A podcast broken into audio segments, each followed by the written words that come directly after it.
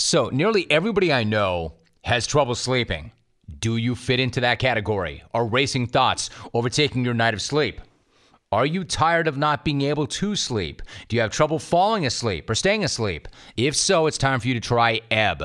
If you have tried everything from pills to pillows with little success, then it is certainly time to try Ebb. Ebb is the first and only wearable drug free solution which targets the root cause of sleeplessness, which is the racing thoughts, right? Ebb applies precise and continuous cooling to the forehead, which calms your mind. And it's clinically validated. Four out of five users report falling asleep faster and improving overall sleep quality. Ebb allows people suffering from sleeplessness to drift more comfortably into a deeper, more restorative sleep.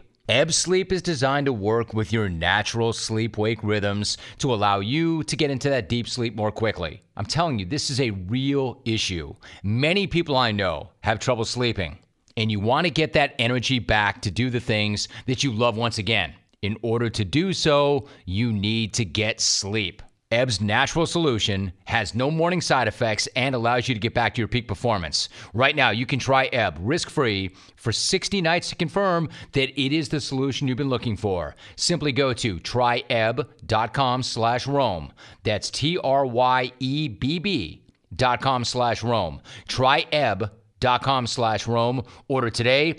Get the sleep you need and you deserve. Jason Witten looks at me and he said, So hold on, I heard some stuff about you. How did you get here? You're not supposed to be here, right?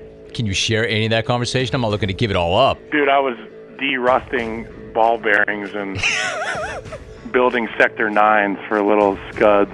I was selling jeans Incredible. To, to Green Day fans.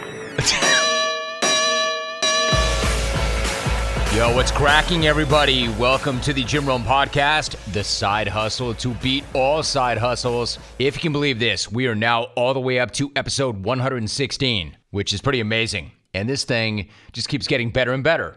This week, we run down a member of one of the NFL's preeminent families, the Long family. Father Howie, of course, one of the best to ever do it, and he rocks the mustard blazer that you can only get by taking up residence in Canton.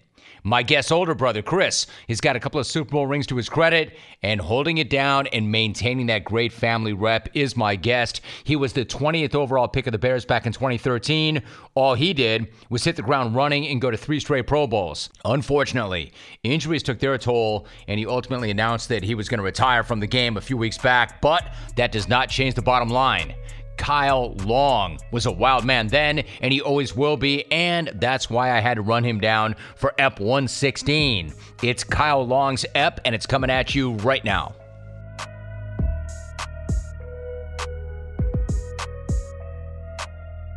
So, Kyle, you started the year by retiring. Has it finally sunk in, and what have the early days of retirement been like? Yeah, the retirement process and really the transition into another career has been an interesting one. Uh, every day, it's like peeling back layers on an onion. You find more and more things that you were not involved in that you need to be involved in now as, as a as a grown up. Really, I'm 31, but I feel like I'm 17, 18 in some regards. So there's a lot to learn. Man, it's one of my favorite topics. Like when you've done something your entire life and that's your identity and that's the only thing you know, and then all of a sudden it's ripped from you. Like, exactly what do you do? You said recently, my next step is figuring out who the heck I am outside of being a football player. Like, do you have any idea who the hell you're going to be and how long it's going to take to figure that out? Well, the first step in figuring out who I am and figuring out what I want to be was really getting out of the relationship with football. And you alluded to, like, it's almost like a breakup. Like I've been dumped by the game of football. When in reality, you know, maybe I sought the therapy I needed, and I was like, hey, I need out of this relationship. It's been great, but there's other things in my life that I can pursue. See, that's really interesting. Like, so you've got the relationship with football, so that's kind of a breakup, and then you've got the relationship with your organization. So, who broke up with whom? Did you break up with them, or did they break up with you, or was that mutually agreed upon? Well, I think it was a it was a mutual thing. I mean, I, I believe it was three of the last four years I ended my season early on IR. Um, you know, it's it's it's no secret when I'm healthy, I can play the game of football pretty damn well. And it's also no secret that anybody dealing with injury is going to be less of a man or a woman than they than they are previously. So as a business owner, I understand that the McCaskeys and Pace in the general manager position has a job to do to get guys on the field. They're going to stay there. The best ability in the NFL is dependability, and I didn't have it there at the end, and that's okay. I did really well at the beginning. I've set myself up well for the transition, which we are talking about, and I have no real regrets. But it was a mutual understanding, and you know, it's an open door uh, policy at Halas Hall with me. I can go by there and watch practice and hang out, and that's important, as you know, being around the guys. No doubt. I mean, the, your football journey is just amazing. And it's one thing like, so it ended with Chicago. That's fine. I get that. But you are 31 and you worked really hard to put yourself back in a spot where you were playing this year. I mean, I guess theoretically you could have continued. Did you think about taking a shot with somebody else? And if not, how come? Well, early in my career, I found that the city of Chicago was different than a lot of cities I've been in. Now, granted, I've never played professional sports in other cities, but I can only speak to the the backyard that I know, and that's Chicago, and they've embraced me with open arms since day one. Uh, so many unique opportunities have been afforded to me because of the game of football and our relationship with Chicagoans. But uh, I would never think about playing for another team, and I think it's more about life after football you see these guys from the 85 Bears, they won a Super Bowl. We didn't. They get they don't have to pay for meals. They get they get all the love in the world. You'd be an idiot if you got out of the Chicago market. And I understand you got to go get your bread, but it was never really about the bread for me. I was out for respect, and I think I earned it early on and I can walk away with uh, good sleep there. God, you know, it's so interesting you said that because I, going back in the day, I can remember when Mark Grace played for the Cubs, and we would talk about this. Like, if you were a star athlete in Chicago, like it's an amazing town. It's a tough town, but if they love you, man, as an athlete, there's no better place to play. I mean, I understand that's pretty much what you're talking about. What about loyalty? Like, is any of this about how loyal you were to that franchise? Because Kyle, I've talked to a million athletes, and they would tell me there is no loyalty in pro sports. Is any of this about you being loyal to them? Well, it's a good question, Jim. And I was talking to a buddy of mine who's in the media in Chicago. His name's Lawrence Holmes, and he asked me a similar question. And really, to make a long answer short, the end of my answer was it's loyalty and unloyal business. The Bears were loyal to me because they didn't cut me. They kept me on the roster for numerous years when I was a lame duck. Essentially, I never gave myself a chance to get healthy. I just always wanted to be on the field. Um, but yeah, that, that's that's what it really is. It's an unloyal business. There's no secrets there. It's the NFL. It's a bottom line business. There's big money involved, sponsors. People need a product, and dependability is the best ability. I didn't have it, so therein lies the problem, Jim. Hey, listen, you're being really accountable and really responsible, Kyle. I respect that. But of course, you hit the ground running. You went to three straight Pro Bowls, and we could talk about when you first got there. The, the thing that's really surreal to me, like I'm having a conversation with you, dude. This is crazy. I'm having a conversation with you that I used to have with your dad. I mean, shit. How long before you have a kid so I can talk to Howie's grandkid and have the same conversation? Yeah, it won't be too long. You know, it's that that process is a, is a really cool one, and a unique one, and obviously, uh, I'm excited about being able to be present in areas of my life that I wasn't able to because of the game. Yeah, and you know, you you dealt with my dad in his playing days. He was no walk in the park, I'm sure, socially, uh, but he he's made a lot of progress and God bless my mom for being patient with him. I got to tell you something, and I, and I, could talk to you about this for a long time. I don't know if you're into it or not. Your, your dad actually, he, we did not get off to a good start, and man, I, he was so good for so long. But you know, you have to understand when your dad played, and I first got my first big break in media in San Diego, there was nothing like this, right? So there was no social, there was no Twitter, there was nothing. And I worked for a San Diego flagship, so all we did was talk shit about the Raiders because yeah. it was a Charger flagship, right? And your yep. dad, it worked its way back to your dad, and because there were so few of us doing it, and I had a big mouth, and your dad's like, "Yeah, man, this guy, this character, this Rome." I mean, and he did this during a conference call, and to me that was like, "Oh, it's go time. This is going to be good." And now I'm talking even more shit, and then your dad and I finally come together and it was at Leigh Steinberg's Super Bowl party. And my wife, who was my girlfriend at the time, was terrified. She's like, he, he's going to kill you. He will kill you, literally. And I'd never met your dad before. I'm like, he might. He might, I don't think so, but if he does, it might be good for the show, whatever. Man, we finally came together. Your dad was so funny. He looks me up and down. And keep in mind, again, there's like not a lot of pictures, not a lot of TV and media. He looks me up and down. He's like, yo, man, you're bigger than I thought you were, which was hilarious because I was like 5'9, 160. And dude, he couldn't have been a greater gentleman, man. He was so awesome. But back then, you mentioned your mom. Like, he was always talking about Diane. Diane this, Diane that. Diane calls all the shots. Diane runs the house. So to answer your, your question, your dad was a walk in the park, man. I loved him. I still love him. Well, it's it's it's really important that you know that lesson of the women in our lives are the most important people. That's really important. But talking about dad, it's just it's crazy because like you're talking about, there's no social. There's not a lot of records. You can fi- you can type in my name followed by any instance you want to find out about. There are pictures, there are tweets, there are whatever.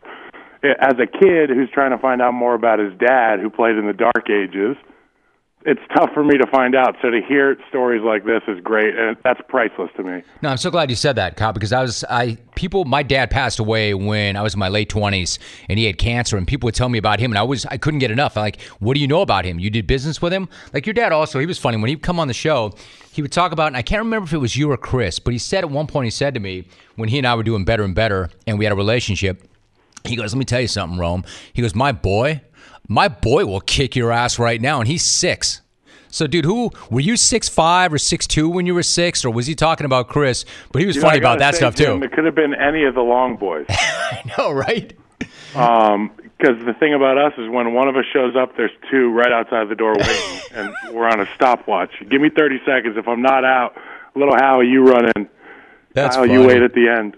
Oh no, he was he was funny like that. He was really proud, really proud of you guys, and he would talk about you guys. He like your dad. I'm not I'm not making this all about your dad. I want to talk more about your your career, obviously. But your dad, to me, one more thought. He he was the gold standard of athletes that transitioned. Like you and I could talk about what it's like to be wired to compete the way you guys are, because he used to be really interesting like that too. Like when all of a sudden you can't settle your business by punching somebody in the mouth, and you have to be like a normal person off the field. He was really good on that stuff. But man, your dad was so. And now that you're in the media, you can respect this. Your dad attacked that thing, man. He was so meticulous and so detail oriented. And I've always said to athletes, it's never going to be the same as what it was like on the field, but you better approach that second career like it was the same if you want to have success. And that's why your dad has been on TV as long as he has and done as well as he has, because I think he never disrespected the process. Absolutely not. He's a professional, as you said. We we have been lucky to have a dad that's truly a great dad, and he's present in our lives, and he's he's transitioned to wearing the hat of a best friend, which is, you know, it can be awkward at times, but we have great conversations, and I learn a lot about him as a man, not just as a dad. Uh, but you know, you're talking about the transition into the career after sports, and I think it's really important to touch on a guy who we recently lost, Kobe Bryant and he has had an. I didn't grow up a, a Laker fan. I didn't grow up a Kobe fan. I had an appreciation and respect for Kobe from a distance, but you would never hear me say that because I like LeBron. I liked other guys that happen to be playing him. Um, but his transition into business, he really had the Mamba mentality, and I think my dad shares that a bit with him, where it's never going to stop. You're never, you know, the thirst is never quenched whether it's on the field, in the studio, at the radio station, real estate, there's always something to do. And there's always something to learn about and get better at. That's why I woke up today and it's like there's no bad days because you wake up and it's like living in the matrix, man. I just learned kung fu. I found out what mortgage was last week. That's big shit, Jim. Dude, that's enormous shit. That, that's amazing to hear you say that too, Kyle, because you've been, I don't want to say in a bubble, but like it's, you've been so, not structured, but it's like, it's so We've consuming. in the NFL. And you Yeah. know what? It's not a bad thing. It's the only way to get 53 guys to show up on time with the right socks on is to make sure they have the great structure. And, you know, I use the word coddled because uh, there's a lack of a better term in my mind, in my pea brain. But uh, I will say that there's an arrested development, and the NFL does their due diligence to to do that. But you can't hold guys' hands when they leave the building. You can't make sure they're calling their friend, their financial guys. You can't make sure that they understand the structure of their marketing deals. Um, that's all stuff that I'm learning now and it's a, it's a tough step, but it's almost like going to college. Kyle, it's amazing to me. It's so interesting because, like, for your entire life, like a lot of pro athletes, you're so engrossed and it's all encompassing, and you got to pay that price, and your days are long and they are structured. And then all of a sudden, you're free of that. So you would think, man, this is the best shit ever. I can do whatever I want, whenever I want. I have all this time, I don't have all this stress. But it, it sets up a different kind of stress, doesn't it? It's not as great as it sounds for a lot of guys. Yeah, I mean, the, the issues that I complained about while I was playing in the NFL. You know, and I, I would say, you know, how could a guy miss work when he's sick if he's working a nine to five and he works, you know, at corporate, whatever. And then I get sick and I don't have a training staff to go to and complain to and get IVs and all that stuff. And I'm like a baby, and if I had a job, I'd miss it. I wouldn't want to make a call. And if I had to do a radio gig, I wouldn't want to call in when I'm sick. Like, so there are things, you know, the grass is always greener type mentality holds true. I would say. No, I get it. So, what about this though? Like your, I mentioned your football life's amazing. I mean, yeah, it sounds great, right? First round draft pick, you go right to the Pro Bowl, you play for Chicago. But if you go back before that, I mean, you were playing at Saddleback in Mission Viejo, which is not that far up the road from where I am right here. And for a time, you were actually out of school and out of sports altogether, working at Jack's Surfboards. Dude, what was yeah. that time like? And at that point, did you think, man, maybe my athletic career is over? Well, it's it's kind of that like ace in the hole, and I wanted to. I had an inkling early on that I wanted to live life and not be constrained by structure. You know, I'm I'm the ADD kid that wants to go play outside during class, and when everybody else is outside during class, I probably want to go inside and draw on the board. Like, there's always something else I want to be doing. So when I'm working at Jack Surfboards in 2010 and I'm trying to be a, a, a skateboard kid in Southern California. Uh, I didn't really have any plans. I was just kind of living and enjoying being on the peninsula in Newport Beach, which is not a bad spot for a 19 year old kid. Um, I, you know, I, I meet my college coach there, Mark McElroy, and he's like, "Do you want to play?" I said, "You know, my name's Kyle. Didn't give my last name, no backstory. I played a little football. I'd like to come play at your school." Next thing you know, I'm at Oregon, and um, you know, the rest has kind of worked out really well. Yeah, it did work out pretty well, but let's let's not undermine or undersell Jack's. Like when you were at Jack's, were you murdering chronic tacos at lunch? I was murdering chronic everything um, in Southern California. No, honestly, chronic tacos. I think Wee Man from Jackass was uh, the the main owner of that. So we we supported Jackass as youths the show and the movie. So we would eat chronic tacos whenever we could. The fish tacos there are delicious, especially after a good practice. Dude, I got a uh, a freshman in, in, high school. He's all about chronic, man. He he cannot get enough of that. So eh, I know that lifestyle. And then like you get, it's only a few years later. Then all of a sudden you're a Pro Bowler as a rookie. You're in Hawaii. And correct me if I'm wrong, Kyle, but did Jason Witten say to you, "How the fuck did you get here?" Yeah, I mean, I remember sitting there. It was like one of those reception dinners, like where finally all the fluff was done, and you can just be around the players. And it, all the fluff is great, but being around the guys is why guys go to the Pro Bowl. Being around other great players. And I remember sitting there just being a fly on the wall, and it's like, I think it was like me, Tony Romo, Jason Witten, Drew Brees, and you'd tell you I was lying if I tried to convince you of this story. And they're all just shooting the crap and drinking their beers, and I'm drinking mine, just the happiest kid in the world. And then Jason Witten looks at me and he said, "So hold on, I heard some stuff about you. How how did you get here? Like, you know, because you're not supposed to be here, right?" That's and awesome. Then, What'd you say? And we lead into a good conversation. Can you share any of that conversation? I'm not looking to give it all, give it all up, but like that, that's a fascinating well, I mean, conversation. You pretty you pretty much told it. I was like, dude, I was de-rusting ball bearings and building sector nines for little scuds. Like you know, I was selling jeans Incredible. to to Green Day fans. it's so good, man. De-rusting, selling scuds, and selling jeans to Green Day fans. It's good life, man. It's good life. So and, like, and the thing that people don't realize, when I was at Saddleback, I, my first year there, my mom would tell you this. I used to walk off the field with tears in my eyes because I, I wasn't a starter. Because I would do whatever I wanted. I would go inside when I was supposed to have contain, yada yada yada um, uncoachable, all that. So I said, you know what I can do? I can throw the ball hard, and they can't tell me to throw it softer. I can still throw a baseball. So I went out for the baseball team, pitching batting practice. They said if you hit a home run, the pitchers get to hit batting practice. I mean, let me just say, all the pitchers got to hit a lot that day. We had a great time at tryout. I pitched well, and when it came time to get my jersey, the coach called me in, and I was, you know, you know, high and mighty, feeling really good about myself. And the guy said, "You don't have the grades to play baseball." And I said, "Gosh, I got to go play football." Dude, so because if you, you know yeah. nobody ever told me about the bad grades on that side. I was going gonna see. I, yeah, that's interesting. So, like, if you had the grades, would you and I be talking about you being a Hall No, of Fame I baseball player? gone. I would have gone, and I would have played. Uh, I would have gone and played baseball.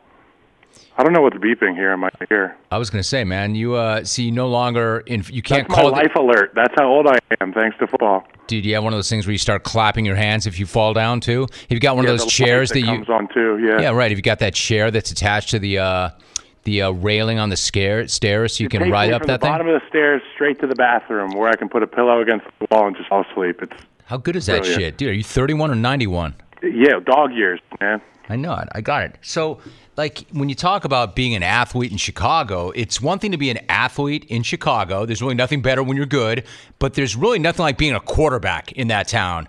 And I'm sure, I'm not sure there's ever been a quarterback like Jay Cutler in that town. Cuddy is an absolute legend. Just follow me on this. It's not what you think it's going to be. But, like, he's in a legend because, in part, because he can sling it. We know this. The guy could really play. But a chunk of that is carved from all the, the Cutler memes and the perceived I don't give a damn attitude.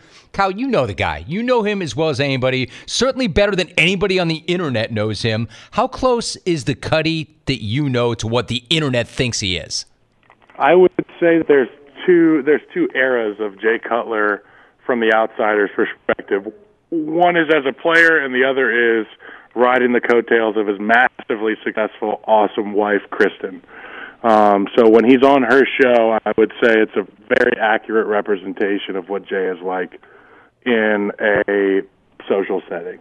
I mean, the guy is great, and you know, did he sometimes throw it to the wrong team?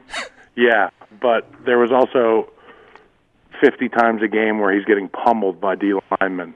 Um, you look at the schemes and you look at the sheer numbers of sacks against Cutler in his time there, and it was, uh, you know, I would be a bitter, cold dude, you know, from an out from an out looking in kind of perspective. That's how I would seem too.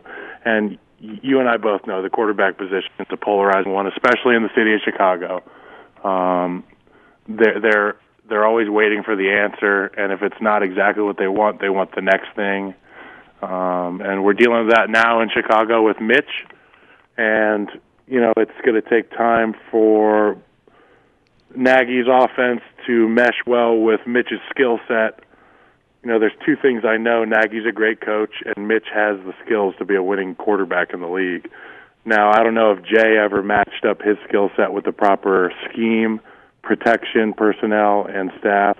But like you alluded to, Jay had tremendous arm talent, and uh, yeah, the quarterback position. If you're if you can play the quarterback position in Chicago, watch out, everybody. A few thoughts there, dude. You're transitioning very nicely. Then you just put your analyst hat on. That was good. That was really, really good.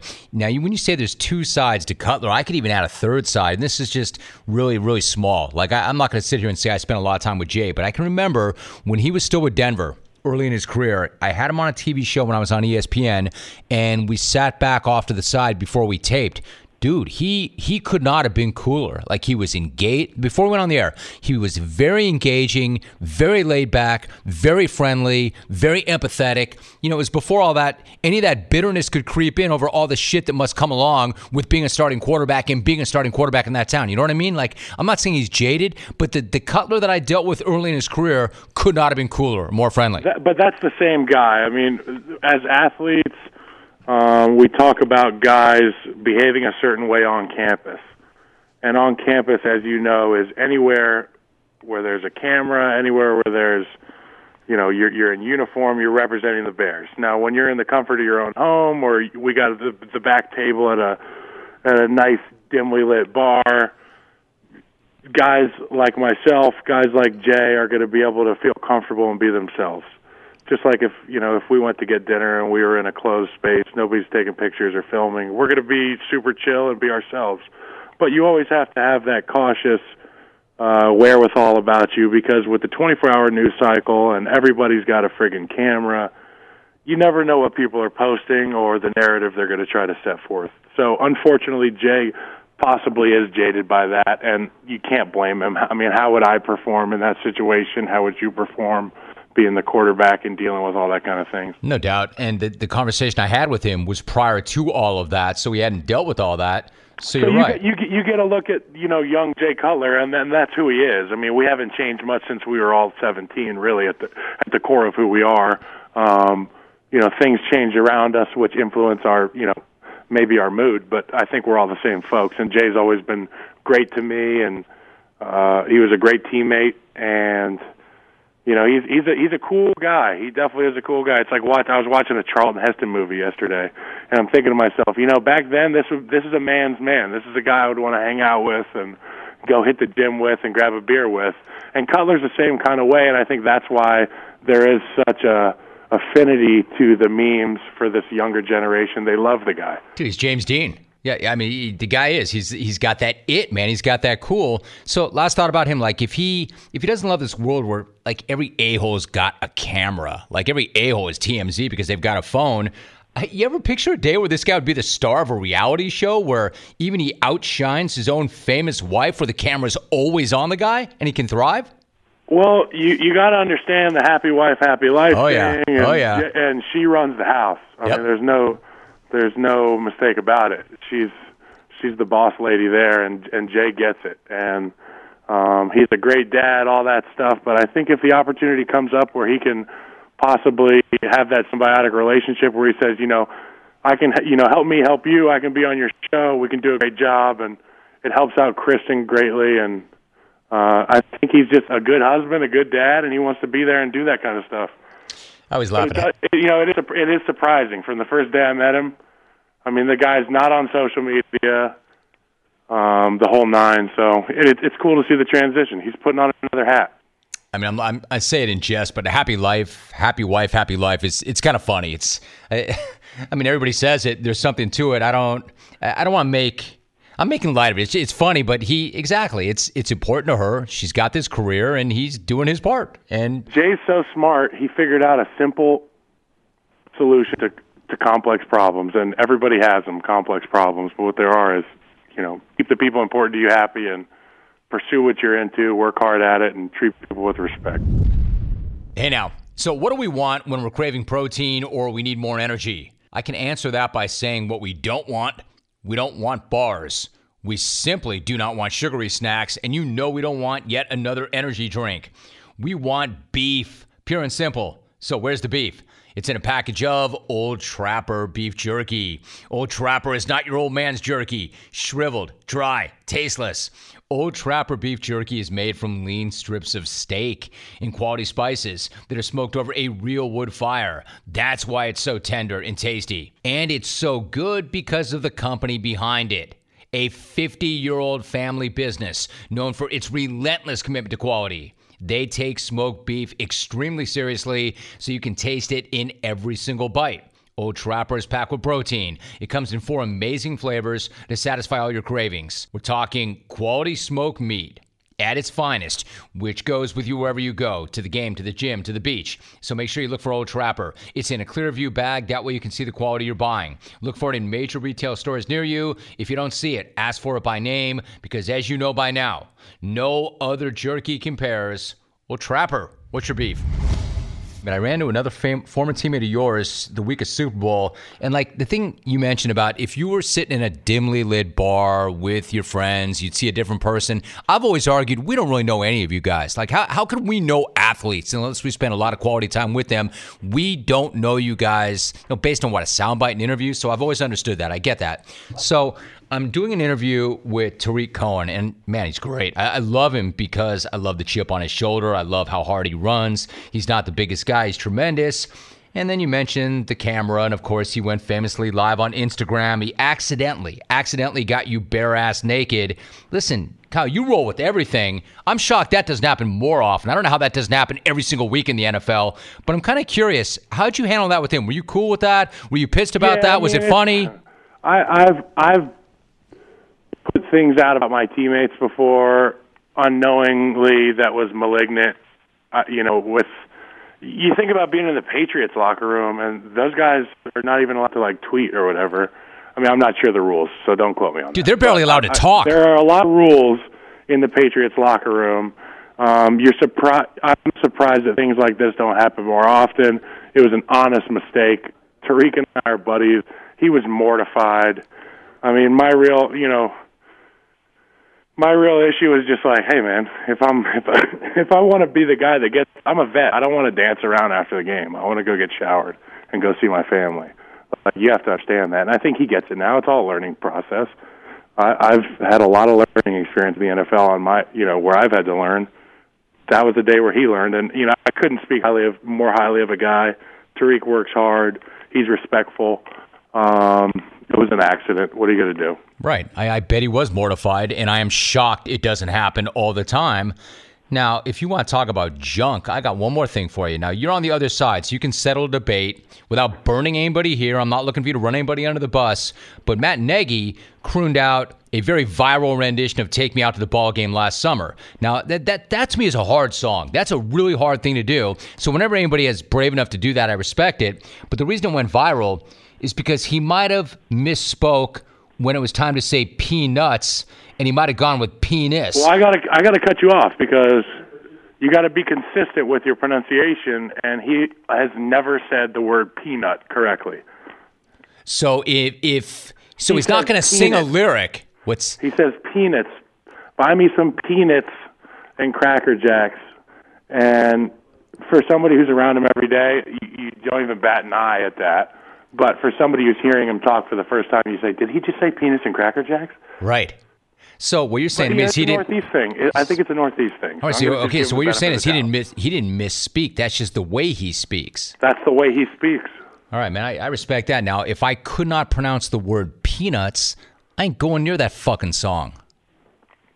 That's how, you know he's got one. He's got two words written on his laminated play card. It's "bu," so he's definitely not going to change the way he pronounces peanuts. All right, so there's no controversy there. He just he's always said it that way. No, it's a non-story. I get that, man. Hey, look, again, I'm not trying to get you to say stuff about guys that you like and respect. In fact, you just no, set the record I, straight. I'm, you, I'm sarcastically saying it's No, a and- not only that, you actually- you that's the way the guy it. speaks. yeah, like I said, yeah, I, I get that. If I couldn't, if if penis is what came out when it was time to say peanuts, I would not be singing a song about penis. Yeah, well, uh, you know that's why I'm glad I don't have a strong accent either way. I know, right? So okay, so Trubisky, like, so you said as soon as the skill set catches up to the scheme, or the scheme catches up to the skill set, like Philip Rivers is floating around right now. Would that be an upgrade in your mind to Trubisky? Well, Jim, I mean that's an unfair question because Philip Rivers is quite possibly a Hall of Fame quarterback, and Mitch is in year four. So I think Philip Rivers at 27 teams in the league would be an upgrade. Um, I, but as I said earlier, I think Mitch has the skill set.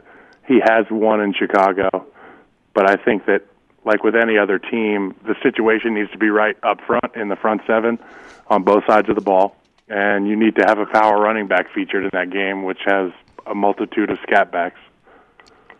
All right, so Kyle, you you obviously can break this stuff down. I think this would not be hard for you. You could go after this. You could get a radio show. You could be in a studio. You're learning about life. You're still just 31. Like, so what's the next chapter look like? Are you going day by day, or what's the big plan? Well, you know, I was planning on coming down and just crashing on your couch and shadowing for a week and can, uh, learning how to surf. Do, do you not know how to surf? I, I can't surf. Can you surf? I, I can surf behind a boat, so like wake surfing, I guess. Okay. But I've never paddled out and stood up in a wave. Dude, are you a golf guy? I like golf. Uh, I like golf. I like to race cars. I like cars. I'm big into cars. Yeah, I saw with you. engine. Oh, dude, I saw you off road in Vegas. What was that like? I mean, crazy. Bryce Menzies is a Vegas boy. He's the, he's one of uh, two Red Bull drivers for their trophy trucks, and he took me in his brand new all-wheel drive. You know, it's it's disgusting how powerful and strong and just technologically advanced this off-road racing stuff has gotten, and it's all based around the suspension, so comfort of the ride. But it was awesome. Right, so if you're a car guy, are you like an American muscle car guy? Are you an exotic like car guy? Um, yeah, I like NASCAR and IMSA series, which is the GT3 series, Porsche, BMW, um, you know, Ferrari, all those cars. But it's uh, it, it's all fun stuff. I really enjoy F1, but obviously a lot of it is not stateside. Only sort of the Americas, and Austin, Texas, is the only American Formula One track. I think they're going to do one in Miami, which would be cool. You should go to that.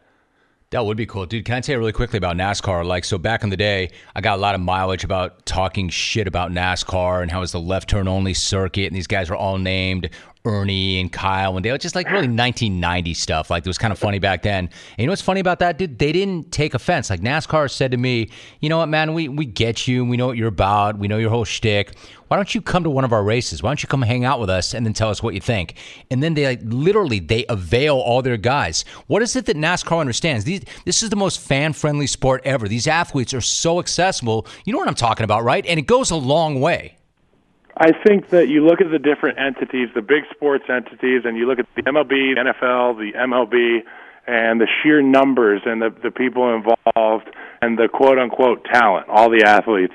The great thing about a NASCAR race is there in total every week there's going to be X amount of guys and it's not going to change much. It might be X plus or minus one or two each week and there's the big there's the big, you know, Joe Gibbs Racing, Junior Motorsports, Penske, all these guys have teams and you build an allegiance with it and they open doors to fans like nobody else, like you said.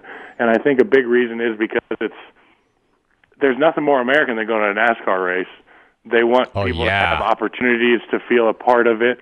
They want the family. One thing about racing, which I've noticed, is it's a real family business, loyal community unlike, the NFL, it's really the antithesis of the NFL in that a lot of these people are raised in the companies by their families who run the companies. Um, but the fans, they want to keep growing the sport. Like any of the big sports now, the issue is getting people to come to the stadiums. People are watching in record numbers, but the sales at, at the venue is dwindling. And I think that experience of NASCAR and seeing it in person – it's something that everybody needs to experience if they are a fan and they want to make that happen. It is the ultimate slice of Americana. Listen, last thought, and you brought that up. It's so interesting what you just said. Like you were on the other side. You know what it's like to be on the field with 75,000 people in the stands. But to your point, the challenge is getting people to come because, as amazing as it is, as a spectator, you know if you're sitting in your home and it's perfectly climate controlled and there's no parking, there's no waiting for a bathroom, you can eat and drink and your beers aren't 20 bucks per, everything's in 5K and HD, why the hell would you leave the house? How do you deal with that if you're professional sports? There's something about, you know, you, the thing about sports is the sights, sounds, and smells are so unique. You look at baseball, and every single field is different. They all have the same base paths and the same home plate and dimensions on the infield, but every single place is unique golf courses, every single one's unique, which is why I think we should go to every baseball field, every golf course, and have an appreciation for nature. Now, you look at NASCAR, and the thing that stands out to me is the power, the smell, the fuel, the sounds of the engines, um, and getting a real appreciation up close for speed uh, and the talent that these guys have to be able to drive a foot and a half from one another for 500 miles at 200 miles an hour. Um, it takes a rare breed, and people say football players are wired differently, but these guys who get in the car and drive at the highest level, they're nuts. Dude, preach. I was at the Brickyard once, and Jimmie Johnson put me in the pace car. So we were the only car on the track. He wasn't like you were saying when you're racing. Jimmie Johnson took you for a ride? Yes, dude. Arguably and, the GOAT. Uh, I don't think there's any argument about it, right? Well, I mean, you know, he the is. 200 wins, Richard Petty, that's the argument that you're going to get. Chase Elliott came on the show today and called him the GOAT, and he, he prefaced it by exactly what you just said that there's always going to be an argument when you talk GOAT for any sport. But, dude, he took me for a ride in the pace car, so there was no nobody else on the track. And he's like doing that thing where he's driving with one finger and he's looking over and talking to me. And I'm looking at the speedometer, Kyle. He's up to 150. I'm not kidding. And I knew he was messing with me, and it worked. I was scared shitless. I'm not kidding you. This dude got like literally, it felt like six inches from the wall and he's going around at a buck fifty, driving practically with his knee at the Brickyard. Oh, on his Z01. And he, I'm just like playing it off like it's cool and I'm good when I wasn't. You're right. These guys are a different breed, man. I never, and I've had really high performance cars that have gone really fast. I had never had an experience like that. And that was on an empty track with a pace car. Well, you know, as somebody who drives fast cars or you know performance able cars, that being in the passenger seat is a different story. Right, right, no doubt. But he, but but that said, he said to me, he goes, "You want to drive the car?" I'm like, "No."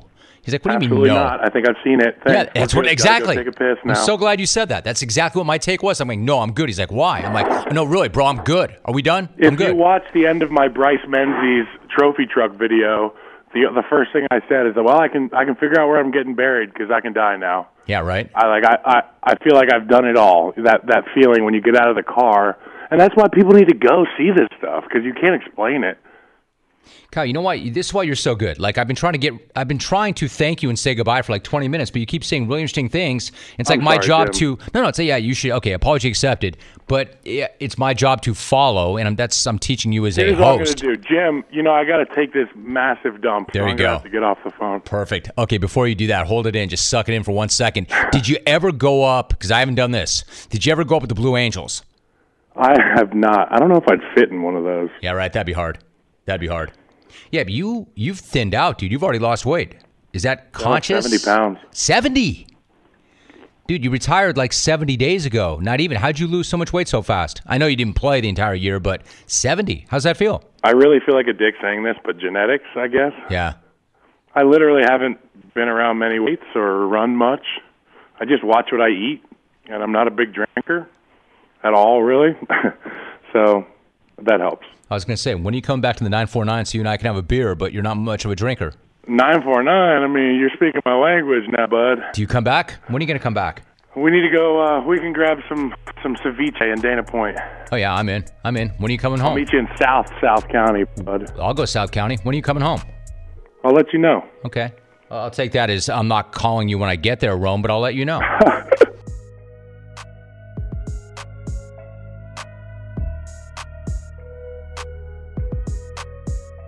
My thanks to Kyle Long for swinging through the pod and spending some time talking about his playing days and his new post retirement life. No doubt he has got a whole hell of a lot in front of him, and I'm pumped to see what he does next. So that's 116 episodes in the bank. If you're new here, make sure you get subscribed. I push out a new ep every single week. And while you wait on episode 117, go ahead and give some previous episodes a spin. They all hold up. As always, thank you very much for listening and supporting the side hustle. Back in seven days with another one. Until then, here are your voicemails. First new message. Hey, Romy, this is Rob in Kansas City. You need to get Paul Rudd, Forever Young Paul Rudd, on your podcast. Not only is the guy amazingly hilarious, but he's the biggest Chiefs and Royals fan ever. He can talk to little cheese, of course, the Marvel stuff. I went to high school with him. I was a freshman the year he was a senior.